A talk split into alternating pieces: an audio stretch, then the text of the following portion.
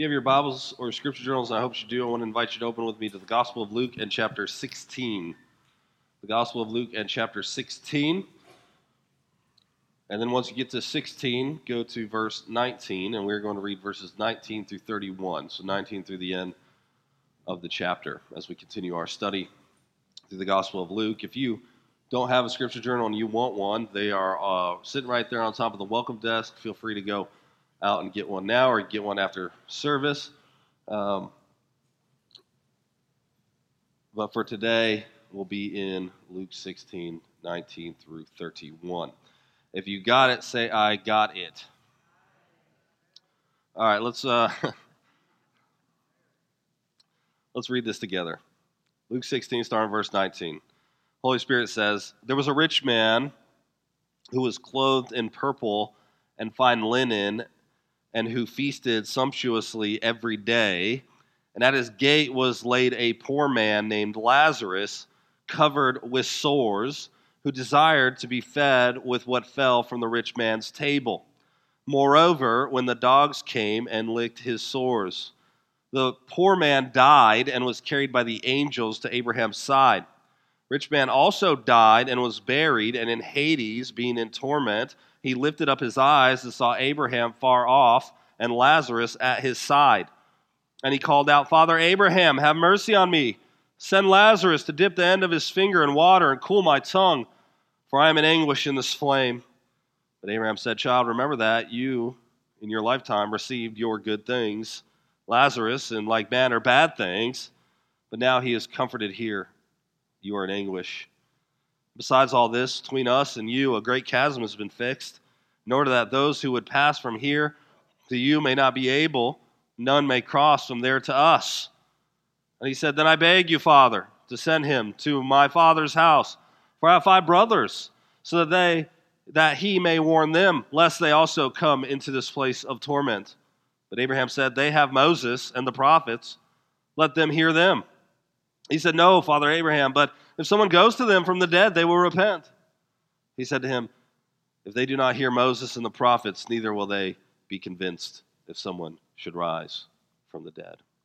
Amen. This is God's word, and may God write its eternal truths on all of our hearts. If you are someone who keeps their finger on the pulse of pop culture, you'll have seen that one of the biggest summer blockbusters in recent memory has come out called Oppenheimer, which is a movie about the theoretical physicist who is known as the father of the atomic bomb. Uh, well, that movie was written and directed by Christopher Nolan, who is at, at this point recognized one of the greatest directors of all time. But before anyone really knew who he was, Nolan wrote and directed uh, his only a second film called Memento, and this came out in the year 2000. Memento is about a man named Leonard Shelby, whose wife is killed in an attack where he was also injured. And as a result, Shelby developed a sort of amnesia where he was unable to remember anything new for more than five minutes. Okay? And so Leonard's solution in this movie is to create an intricate system using Polaroids and tattoos. You guys remember Polaroids, by the way? Um, which helped him keep track of information so that he could track down his wife's killer and finally get his revenge, you know.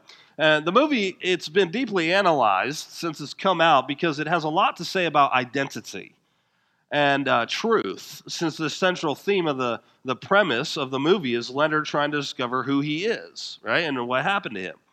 And the brilliance of the movie is that as you watch, you too begin to question and doubt Leonard's identity with him. You join him in trying to figure out who he is and what is even true. Well, in one of the more famous scenes, Teddy, who is one of Leonard's more nefarious friends, says to him, You don't know who you are anymore. Of course I do, says Leonard. I'm Leonard Shelby. I'm from San Francisco. No, says Teddy, that's who you were. Maybe it's time you started investigating yourself. And this, of course, leads to Leonard questioning his identity more than ever. one writer last year, and this movie came out in the year 2000, said this about the movie what gives a story its potency is that Memento recognizes we all lie to ourselves. Nolan simply found a vehicle to make the lie one of the stars of the film. Leonard's not lying to himself about his success or his ego. He's lying to himself about his very identity. And his brain damage allows him to perpetuate this mythology endlessly. Like all of us, Leonard is looking to feel like his actions have meaning. The world doesn't just disappear when you close your eyes, Leonard says, but with causality broken in Leonard's mind, he has become somewhat divorced from the world. We could all be like Leonard, I think, right? Not in the sense that we all have a medical condition of amnesia, but all people are in search of identity. People can also lie about who they really are. All want truth, but only to a certain extent, especially if the truth doesn't match how they perceive reality in their terms. But for Christians, we can sometimes have amnesia with who we are, what our true identity is. And when that happens, the results can be disastrous. You may be surprised to learn that in this famous parable of Jesus, often called the rich man and Lazarus, that the themes of identity, of lying to oneself, and truth being right before our eyes are all present. And because of that, all who read or hear it are confronted with things they perhaps would rather not have to deal with or think about.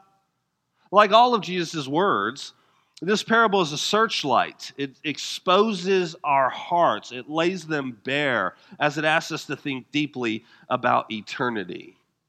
Now, there's a lot in this parable, isn't there? But let's consider it under just two major headings, okay? Two major headings, two major points, and let's call them identity and eternity, okay? Identity and eternity. So, first, identity. Jesus opens by telling us there were two men who serve as the parable's main characters. There was a rich man who was clothed in purple and fine linen, and he feasted sumptuously every day.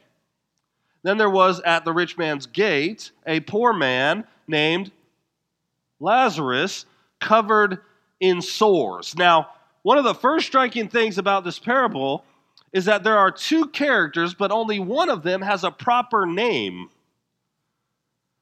There's a man who is rich, and he's just what? The rich man. Right? But then there's a man named Lazarus, and he's not to be confused with Jesus' friends who, friend who was raised from the dead, by the way. But the striking nature of this is heightened when you realize that this is the only proper name Jesus gives in any parable. You cannot find a proper name in any other parable of Jesus. No one in any of Jesus' parable has a proper name except for here. Everyone else is the younger son, right? The father, the sower, the steward, a king, a Pharisee, a tax collector, and so on. All have these descriptors or titles, but never a proper name except for Lazarus here. Now, the name Lazarus comes from the name Eleazar, and it means literally God helps. This is important for what we're going to look at.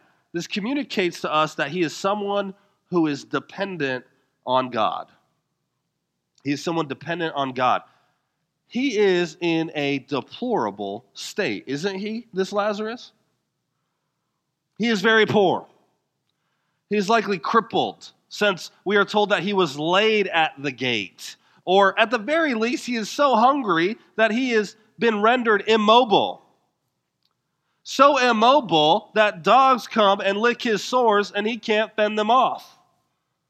He lays at the rich man's gate, and the rich man does not see him. He isn't asking for much, is he, this Lazarus? He simply wants the food that is being thrown away in the garbage of the rich man's daily feast. That's all he wants. See what it says in verse 21? He desired to be fed with what fell from the rich man's table. This means the food that those feasting would be thrown to the dogs under the table. But see, in this context, dogs weren't pets.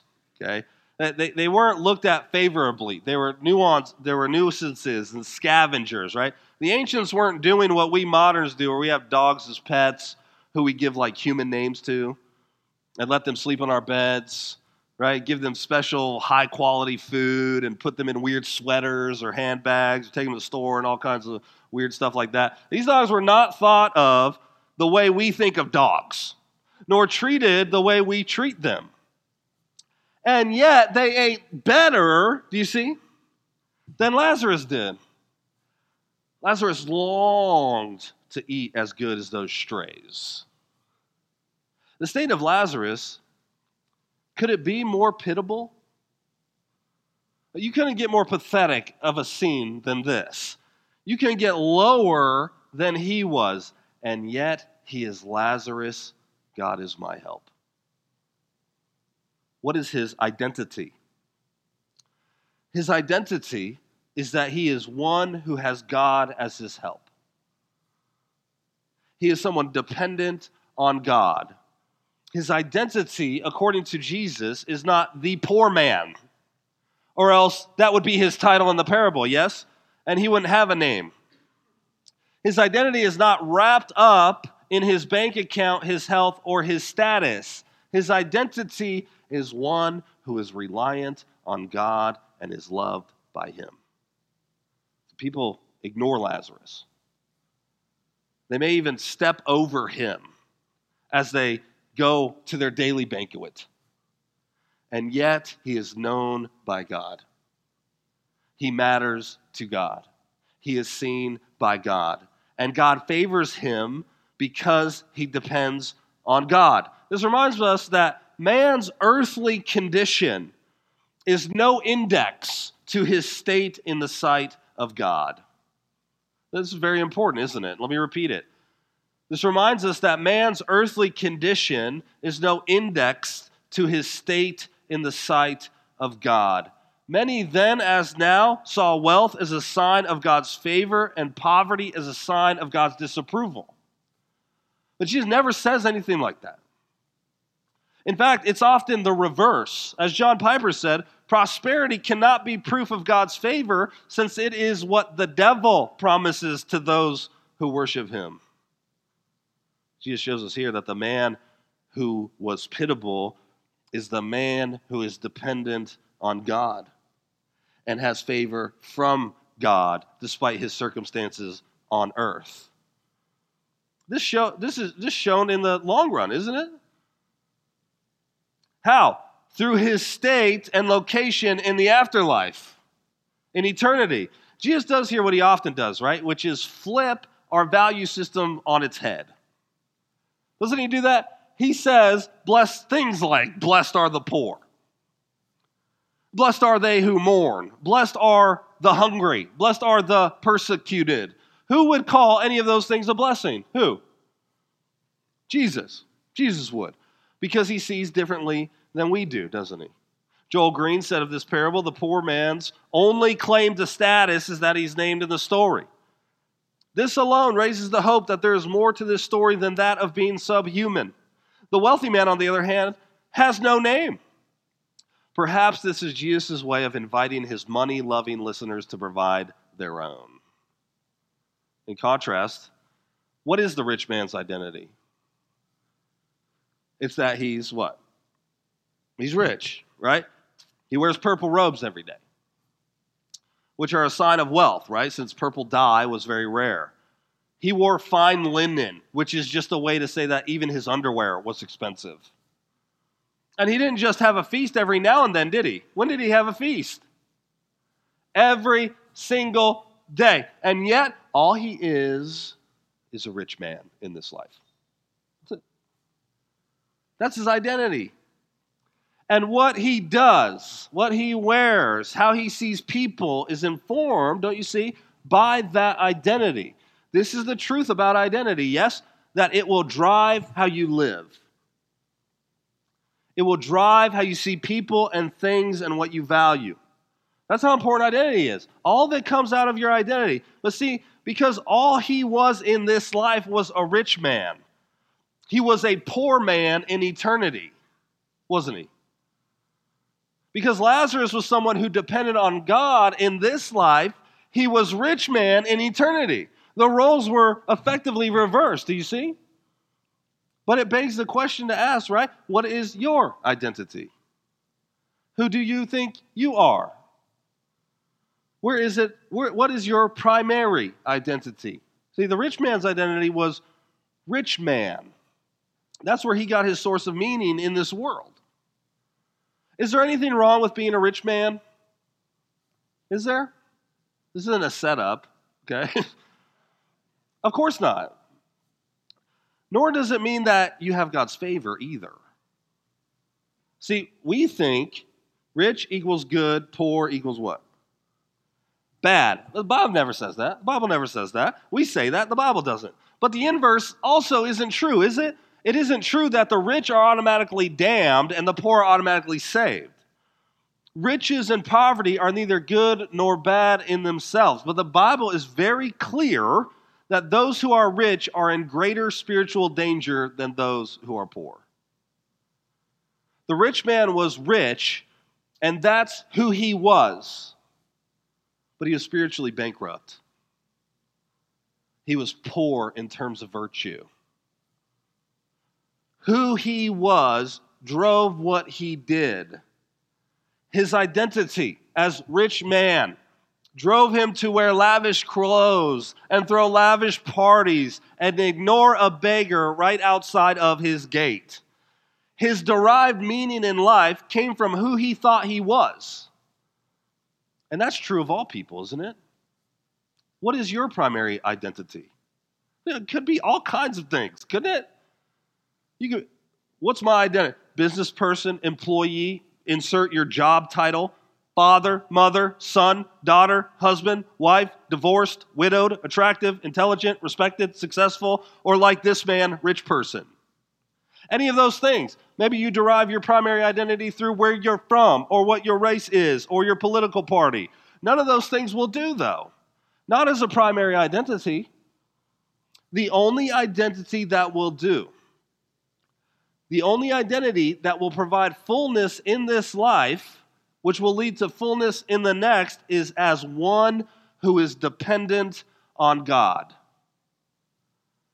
God is my help is the only identity where you will find fullness of life and meaning and purpose. Only then will you be able to relate to others properly.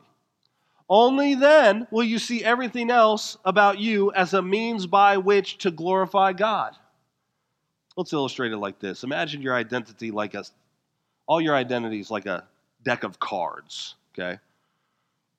You have all these cards that are identity markers, right? Things we've mentioned spouse, parent, whatever your job, career is, race, where you live. Some of you have Christian in your deck, right? This is true. Jesus is in there somewhere. Those cards are there. Your identity as a Christian is in your deck. But you see what the problem is, don't you? Jesus isn't at the top of the deck. Right? He isn't the controlling center of your identity. He's in there, sure enough. If people ask you, you may say, Yeah, I'm a Christian, but that identity is not your primary identity. You've buried it underneath more important identity markers to you. But Jesus must be on the top if he is to be where you find true meaning, if he is to be the controlling center of your life, if you are to keep from getting crushed under those other lower things. There's nothing wrong with being a parent or a spouse, is there? Is there? In fact, those are good things, but they cannot bear the weight of your identity, can they? The same thing with being rich. It can't bear the weight of your identity because what happens when the stock market crashes? What happens when your house burns down? What happens when your relationships fail or your kids ter- don't turn out like you wanted? What happens when you have relational strains or breaks?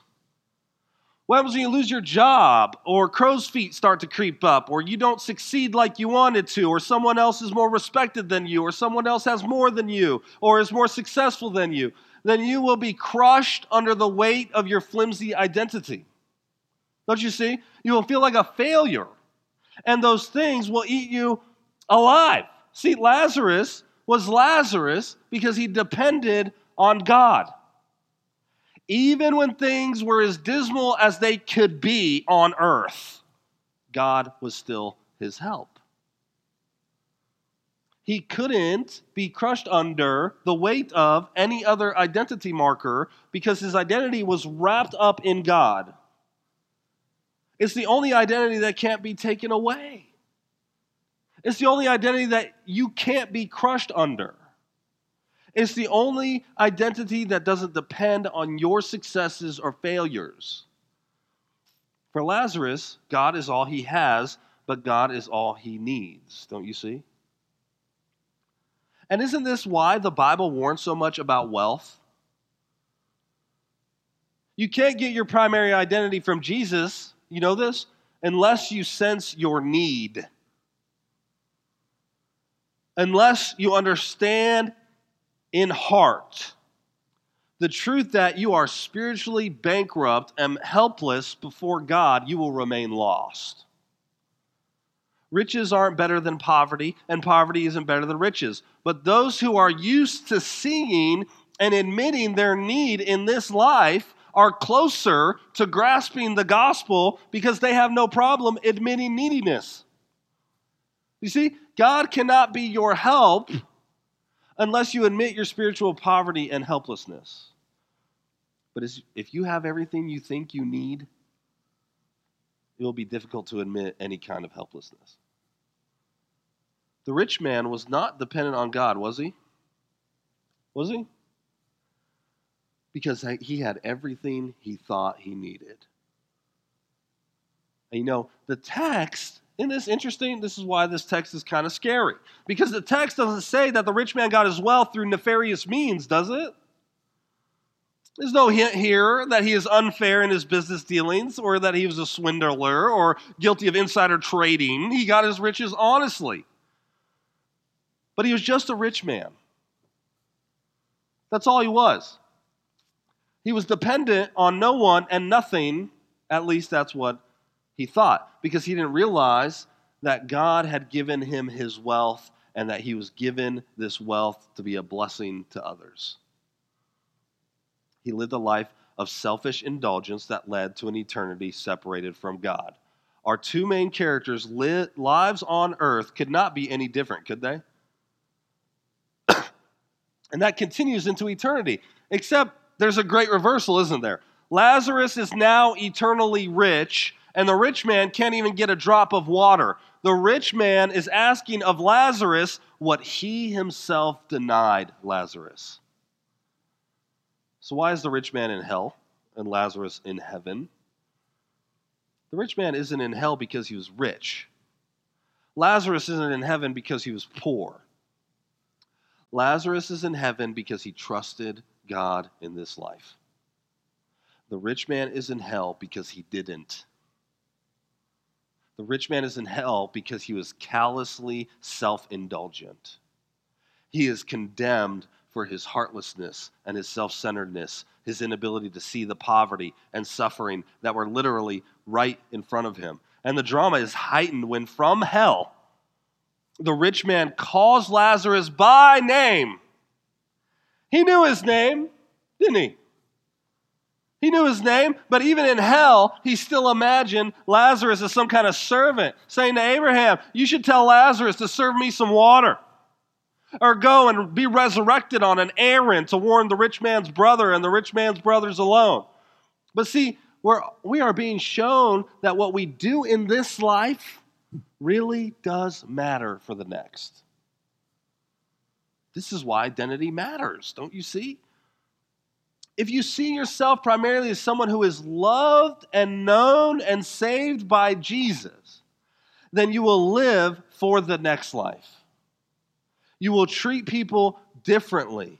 You will hold on to what you have with a loose grip. You will be selfless and submissive to Jesus' ethic. But if your identity is wrapped up in who you can be or what you can do or what people could see you do and be impressed by, well, your ethic will flow from that. So what? So you'll be selfish and you'll be living a short sighted life where all you are is living for this world alone. So, of course, we will be like the rich man with our stuff. Don't you see? Don't you see that your identity, if your identity is wrapped up in this life alone, you will be someone who has to have the nicest car when something not as lavish will do just fine. You'll need to have the clothes that will impress, the house that will impress, the tidy and busy kids that will impress, the new toys for your hobbies, the newest this and the nicest that. And why? Why? Because you need them? No, of course not, because your identity is located in the wrong place. For the rich man, as Gregory of Nyssa said, his indulgence strangled mercy. And isn't that often the case? I'm going to say something absolutely no one will like, okay? And you're like, I haven't liked a thing you said so far. I'm going to say something no one will like and no one will want to agree with, okay? God did not give you what He did so that you could use it up on yourself. Self indulgence is not a Christian virtue. Jesus never encourages us to use up what we, He has given us primarily on our own comfort. God has not given us what we have so that we could live lives indistinguishable from our unbelieving neighbors. You say, I don't like that. You say, I don't agree with that. And I say, prove me wrong. It's in your Bibles, isn't it? I didn't sneak into y'all's house last night and put in this parable. Right? The burden of proof, it's not on me. It's on the one who would believe that God has no problem with self indulgence when there are poor people at your gate. Again, wealth isn't bad, nor is it good. It just is. But when God blesses us with more than we need, which is like, I don't know, all of us in this room, and we miss the reason why, why He did that then we could be in spiritual danger. Church Father Clement had what I think is a helpful illustration on this. He compared wealth to a musical instrument. If you don't know how to play an instrument, if you try to play it, it will be assaulting to everyone's ears, right? Like everyone has probably seen and heard a child banging on a keyboard or piano or on a drum kit, right? It's awful. But if you possess the skill to play an instrument, You'll produce wondrous melodies and harmonies. Clement said, Wealth is an instrument of this kind. If you are able to make right use of it, then it will serve justice. If it is wrongly used, then it will serve injustice. For its nature is to serve, not to rule. So, what is to be destroyed is not one's possessions, but the passions of the soul, which hinder the right use of one's property. By thus becoming virtuous and good, a man will be able to make good use of his riches. Do you see? The condemnation does not come from simply having stuff, nor even having nice stuff. It isn't that one is damned because of the size of one's bank account. It isn't even about never doing anything for yourself you enjoy. That's not the point at all. The point is, as another church father, Chrysostom, asked, has God provided us with what we have in order for us to facilitate lives of self indulgence that is blind to the needs of others. Craig Blomberg said in his book on the parables this word that made me uncomfortable, so I just wanted to invite you guys into my misery. Okay? He said, The countless professing Christians today who give little or nothing to help the desperately poor and sick of our world while spending huge amounts on, of money on recreation, entertainment, shopping, sports, eating out, cars, and homes with far more than they could ever need or use, form a frightening parallel to the rich man. The number of supposedly Bible believing churches that spend equally profane percentages of their annual budgets on facilities, staff salaries, building projects, and programs merely to service those already saved while giving pathetically small amounts to physically or spiritually needy abroad or at home may be even more scandalous. We can go a long way towards righting these inequities without risking rich and poor trading roles. See, Jesus isn't telling us all to rush out of here today and sell everything we have and give it to the poor. You know, maybe he's telling you that. Maybe he is, but like Joel Green suggested, calling for us to put our name in the place of the rich man so that we could self reflect. See, Lazarus was dependent on God. Are you?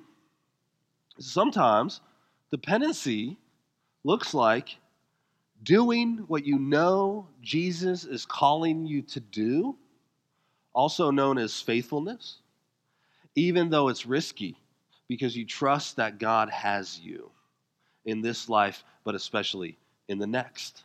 And having an identity that is wrapped up in who Jesus says you are as son or daughter of God who has been redeemed by his blood means not deriving your identity from what you can be or do nor what people think of you. And that's freeing. Because much of what we do, like the Pharisees in verse 15, we do so other people could see and be impressed. But if we are dependent on God and we care more about what He thinks than what mere sinful, fallen mortals do, we can avoid being like the rich man. The trouble with the rich man wasn't only that he was self indulgent and selfish and insensitive, nor even that he didn't see Lazarus. The trouble with the rich man was that he was living for this life only. He had no thought of the one to come. And if he didn't think of the world to come, he thought only that his riches in this life would translate to riches in the next. And that brings us to our second main point. Point two eternity. Both men die, we're told, and are taken to their respective eternal dwellings. Lazarus to what's called Abraham's bosom, which is the place of the righteous, and the rich man to Hades, which is the place of the unrighteous. Now, the purpose of this parable, I have to tell you, isn't for us to get all of our theology of the afterlife from it, okay? Apart from simply being told that people are eternal that life after death is a state of consciousness regardless of where you go, and that once you are in your eternal dwelling, there is no reverse possible. We're not meant to think angels take the righteous to heaven, okay? Or that people in heaven and hell can see each other and like converse. Parables, by their nature, are stories created in order to communicate a point, right? Jesus is merely illustrating for us in vivid clarity a picture that is supposed to be graphic and poignant. The stress here is a radical reversal of circumstances. The fate of both men in the afterlife is the exact opposite of what they experienced on earth. The rich man had already received in full all the good things he would ever get. You see what verse 25 says? Abraham tells him, You in your lifetime received your good things, and Lazarus in man like manner bad things, but now he is comforted here and you are in anguish. Darrell Bock says the rich man is not condemned because he is rich, but because he has slipped into the coma of callousness that wealth often produces. He became consumed with his own joy, leisure, and celebration and failed to respond to the suffering and need of others around him. His callousness made his earthly riches all that he would ever receive from life. Well, Lazarus was, in the old life, the rich man had become. What Lazarus lacked, the rich man now lacks. What the rich man did not provide Lazarus then, Lazarus cannot provide now. The rich man proves here the old adage of you cannot take it with you is true, doesn't he? His being rich in this life meant what for his eternity? Nothing for his eternity, except for his riches becoming that which condemned him. He couldn't now say, I didn't have enough to help, nor I didn't see Lazarus there, nor even I didn't know I was supposed to care for the poor. Since as Abraham tells him in verse 29, you had the law and prophets. You had everything you needed to know what to do, what to do right. Now you'd be surprised to hear that this reminded me of a scene from Pilgrim's Progress, won't you? When Christian, the main character, is at the interpreter's house, the interpreter is the Holy Spirit in the Pilgrim's Progress. He's taken to a room, and there were two children sitting each on their own chairs. Okay, one of the child's name was Passion, and the other one Patience. Okay, Passion was clearly very discontented. He was restless, pacing, squirming, frowning, huffing and puffing. Right, like he was a Baptist at a business meeting.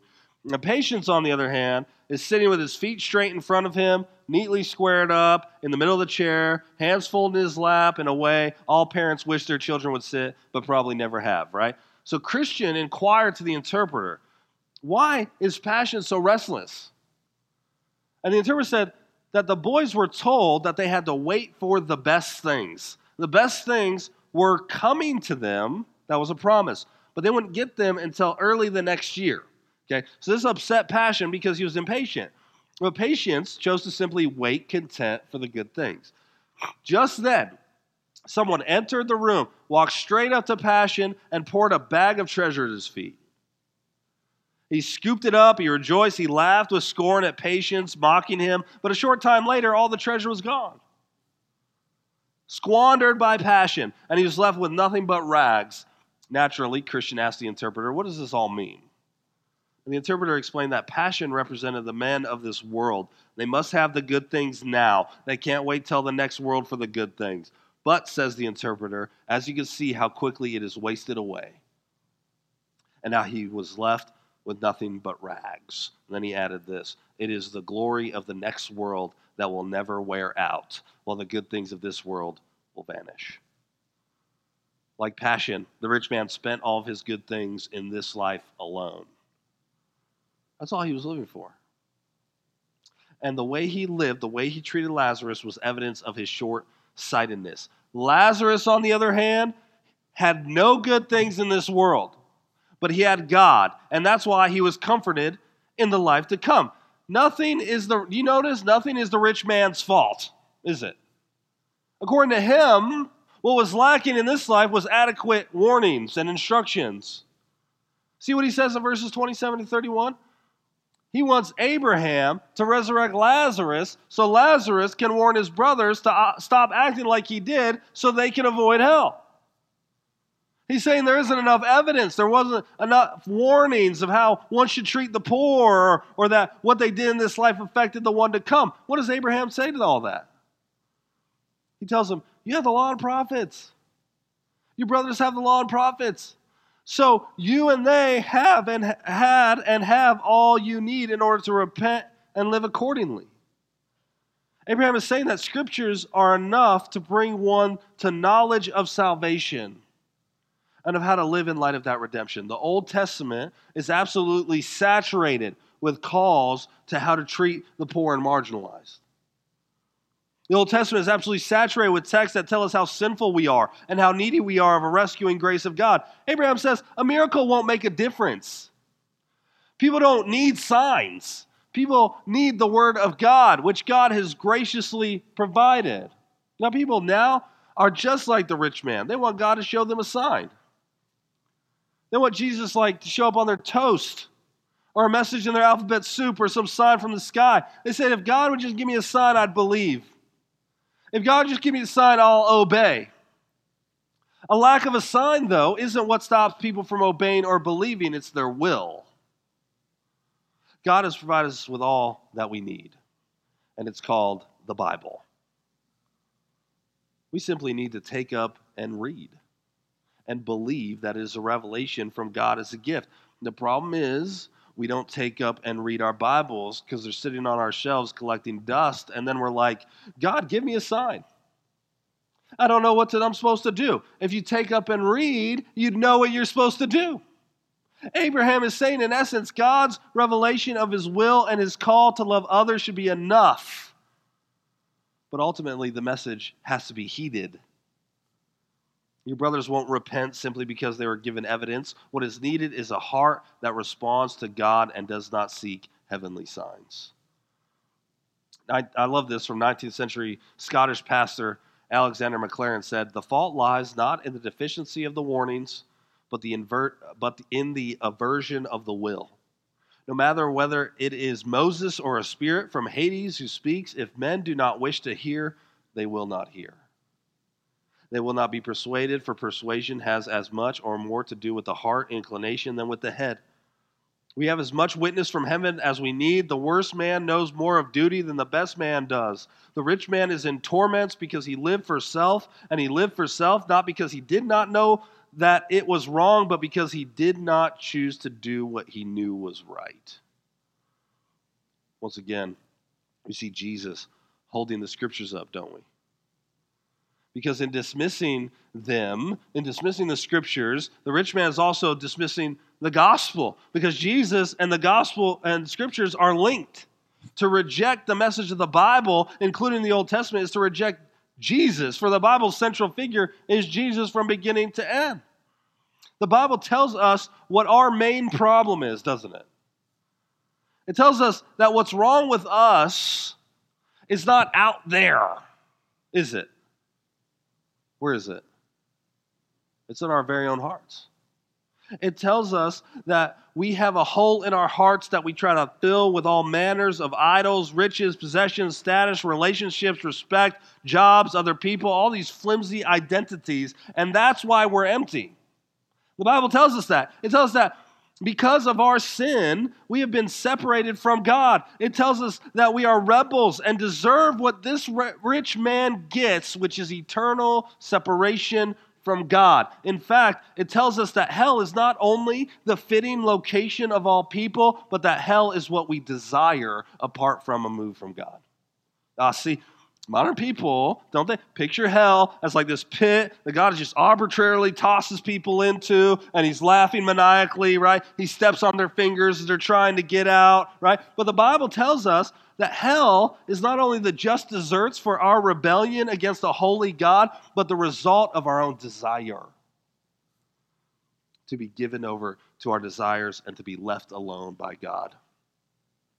That's what hell is. C.S. Lewis famously said there are only two kinds of people in the end those who say to God, Thy will be done, and those whom God says, Thy will be done. All that are in hell choose it. Without that self choice, there could be no hell. We reject God, He grants our wish. Do you see? He leaves us alone. He allows us to remain as we are on the trajectory that we have freely chosen. We say in this life, like the rich man, all I need is me and my idols and not God. God gives us over to that. And if we die still with that posture, He gives us what we said in this life we wanted, which is not Him. Even, did you ever notice that even the rich man in this story who refuses to take responsibility for his destiny never asks to leave? Hell, does he? Does he? He just wants some water. He just wants Lazarus to act as a servant, give him some water, warn his brothers. No attempts to get out, no pleas or argument for his transfer from hell to heaven. Jesus says, that the Bible is sufficient source to tell us that not only that it, hell is the just deserts of our deeds, but it tells us our only way of escape is through a gracious God who condescends to rescue those en route to a godless eternity at the cost of his own blood. Do you see why hell is hell? Do you see it? Abraham tells the rich man, there's an incredible gulf between us. Doesn't he say that?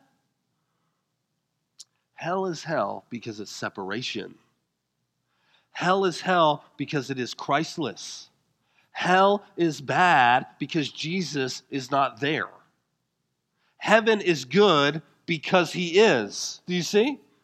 This is why Puritan Samuel Rutherford said, Oh, my Lord Jesus Christ, if I could be in heaven without thee, it would be hell. And if I could be in hell and have thee still, it would be heaven to me, for thou art all the heaven I want. But see, unless the separation that is between us and God is mended in this life, we'll forever be separated from Him. There will remain, verse 26, a great chasm between us that no one can cross. This is the worst prospect of all.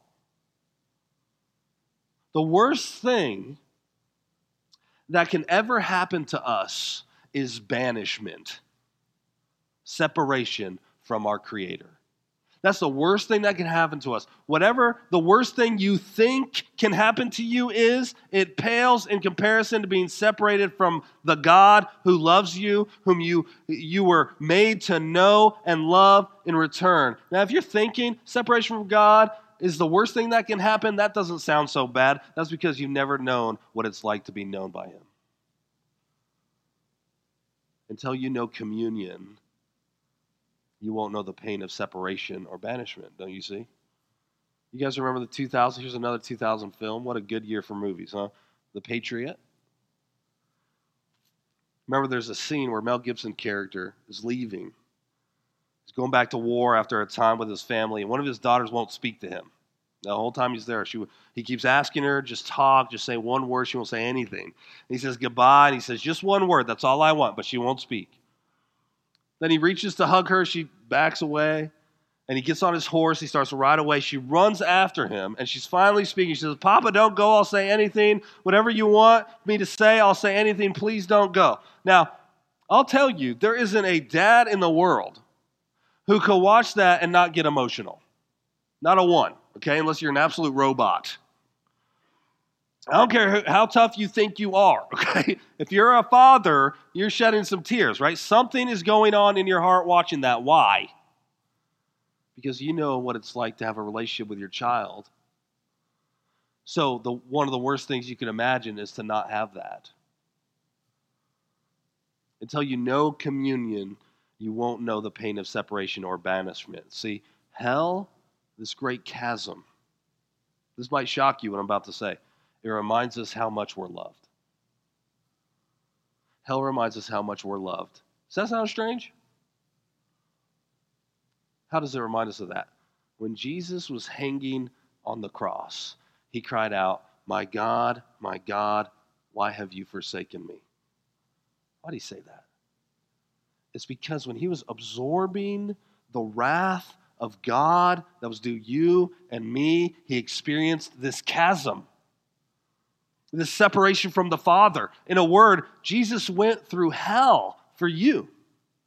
He literally experienced hell for you and me, having known only intimate relationship and fellowship with the Father from eternity's past. He now experienced the worst prospect possible a break of fellowship, even though he had not one sin in himself to be punished for. He took on hell so that you would not. That is, if you would give him your allegiance, if you would make him your help. He took on separation from God so that you'd never have to experience that again. We hear all that we've said today and we sweat because we can't stand to think of the prospect of partying with our self indulgence. Or that we could be wasting our wealth on lavish stuff for ourselves. Who wants to give up anything? Who wants to do that? I mean, really. Who wants to give up possessions and lifestyle or withhold the choices of things for ourselves? No one wants to do that, but Jesus did. Though he was in the form of God, he did not count equality with God a thing to be grasped, but emptied himself by taking the form of a servant. Even though he was rich, yet for your sake he became poor, so that you by his poverty might become rich. Though he deserved only good things, he took hell for you and for me. My message today is not go give away all your junk so that you won't go to hell when you die. My message today is gaze upon the beauty of Jesus and see how he loves your rebellious self. Enough to go through hell for you, even though he deserved none of it and we deserve all of it, then see if you could leave today and go live for yourself. See if you could hear the truth of the love of God for you and remain unchanged. See if you can hear how God sees you in your spiritual poverty, then look at people in physical or spiritual poverty with callousness. The parable ends with an open ending because it's leaving us all with a choice. The rich man wants Lazarus to go warn his brothers so they can repent but they have what they need to see the truth of the gospel and repent in the scriptures, and so do we. Will we repent? To be sure, there is no one here who has nothing to repent of. All of us have reason to go to Jesus just now. Whether for our demanding a sign before we believe or obey, or for living lavishly for ourselves, or for being callous in heart towards the poor, or for having more than we need but ignoring Lazarus at our gate, or for deriving our identity from anything that isn't Jesus. All of us have something to repent for. There's still time. Will you go to him?